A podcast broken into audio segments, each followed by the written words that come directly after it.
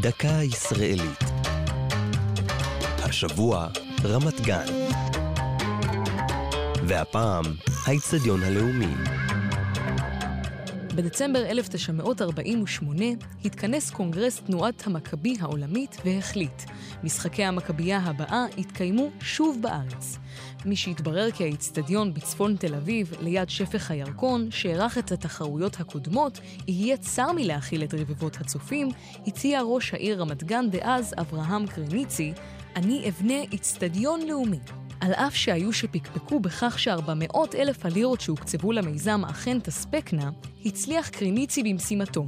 ובספטמבר 1950 התקיים שם טקס הפתיחה של המכבייה השלישית, בנוכחות עשרות אלפי צופים. מאז אירח האיצטדיון עשרות משחקי ספורט בולטים, בהם משחק הכדורגל בשנת 56 בין נבחרות ישראל וברית המועצות.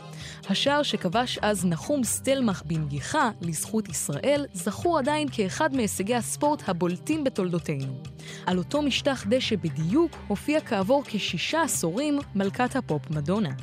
ביוני אשתקד החליטה עיריית רמת גן להרוס את המבנה ההיסטורי לצורך הקמת שטחי מסחר, בלי לקבוע מועד לתקומתו של איצטדיון חדש.